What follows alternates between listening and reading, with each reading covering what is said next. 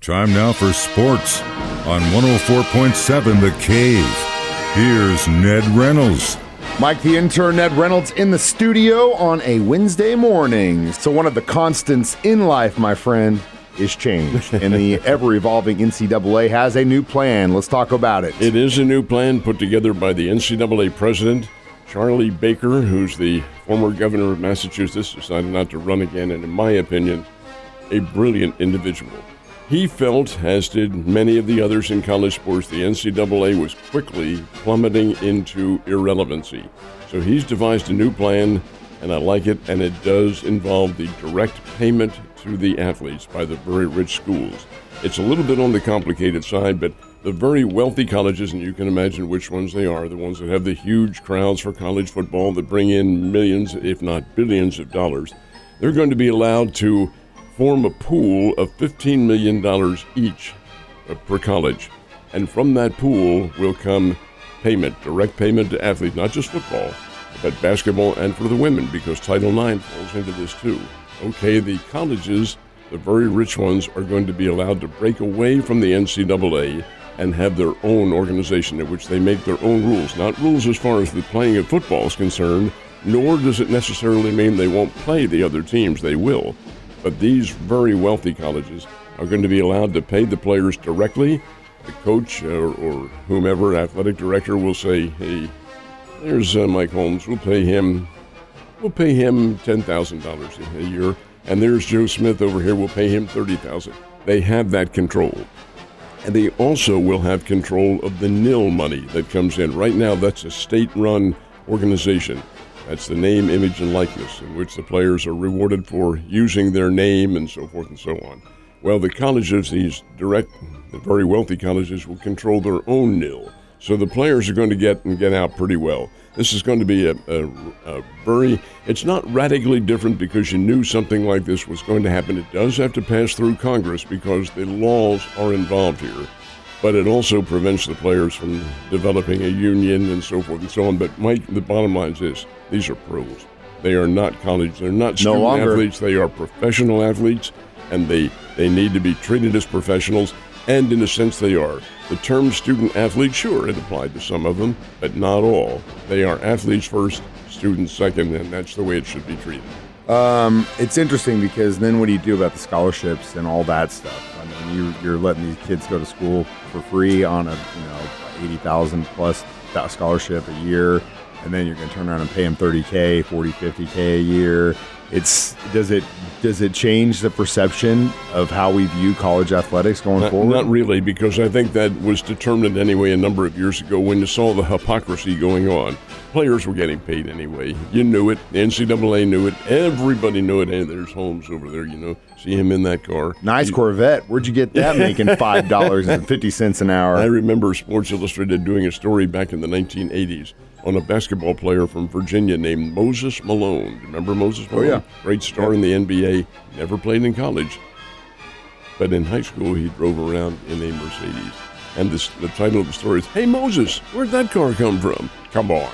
This, it's, it won't be hypocrisy now. It'll be the real thing. You can At least that sort of- in, in that regard, you're right. At least it'll be front facing, and the kids that actually deserve it because they're doing all the work are getting the money instead of the rich presidents and ads of all these universities getting the blowbacks that way.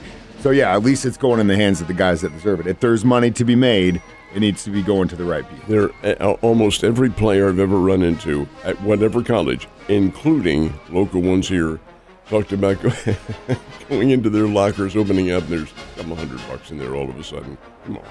That, that- that's going to cease because these players are going to get a direct payment. Yep. Now, if you're an alma mater and you got some big checkbooks, make sure and make the payment out to the correct school. uh, last but not least, we've got the trade talks happening every single day. There's all kinds of pitching moves going on, players. We got some big stars that might be moving. Well, too. Shohei Ohtani is the big name. He's the free agent out there. Is probably going to get a contract of in north of five hundred million dollars a year, somewhere around what Patrick Mahomes got.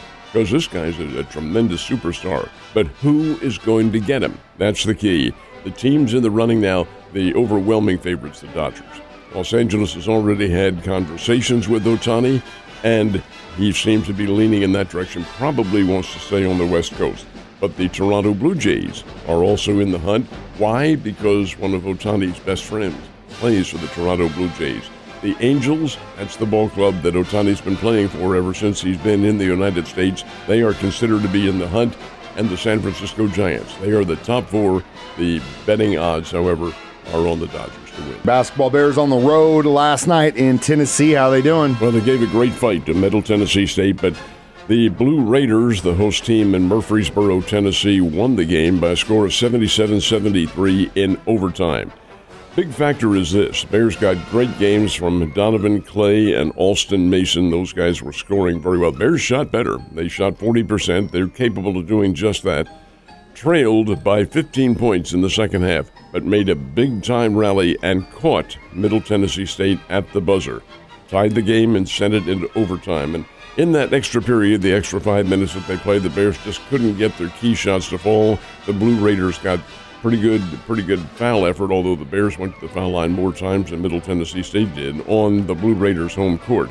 But the bottom line is a 77-73 loss for the Missouri State Bears, who now come home on Saturday to play their second straight Conference USA team, Middle Tennessee State's Conference USA, which is a league that many fans around here would like the Bears to go to. I'm not sure I'm in agreement with that, but uh, the uh, the other team coming in Saturday, Sam Houston State, and the Bears beat them down in Texas last year. So little payback is in order for the Bearkats coming in here for a six o'clock game on Saturday evening. Exciting stuff. Unfortunate, but I still believe they're having a great season. Last and, but not least, they will. Yeah, they will have one. Chiefs definitely took a little bit of a dive in the NFL power rankings after losing in Wisconsin on Sunday night. We have talked about this time and again. The power rankings, folks, mean nothing. They are a discussion point for the media, discussion point for the fans. And the Chiefs did. They dropped down to sixth place. The San Francisco 49ers, as you might expect, number one. Baltimore Ravens, two. Philadelphia Eagles, three. And the Chiefs in sixth. Hey, count on this. It doesn't mean a thing, number one.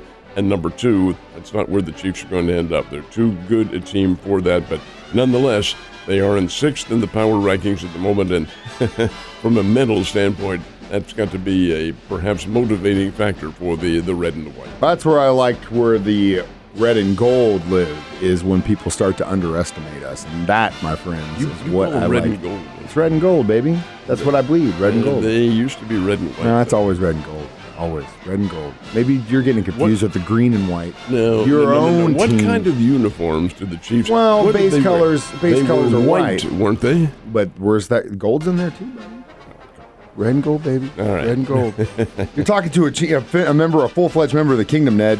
All right. Speaking of that, uh, Chiefs are going to face the Bills, and I don't care who you are or what you just lost. It's always going to be a battle against that AFC AFC North contender. Has me concerned because the Bills have not had a good year, and yet when they play the Chiefs, it's always a war, and Buffalo will come in ready.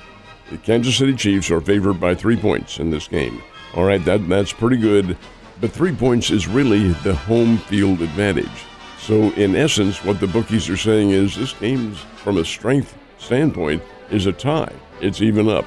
All right, that's about the way we view this one. This will be late Sunday afternoon. Of course, it'll be heard right here on 104.7 The Cave, and starting with Ned Talk at 5 o'clock.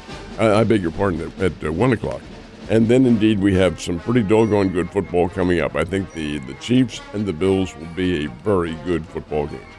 Agree with that, and maybe that's why we were caught sleeping in Green Bay because we were looking towards that game. Another example where we were looking ahead when we should have been looking right in front of us. Ned, we got a lot more sports to talk about tomorrow. I will see you then, sir.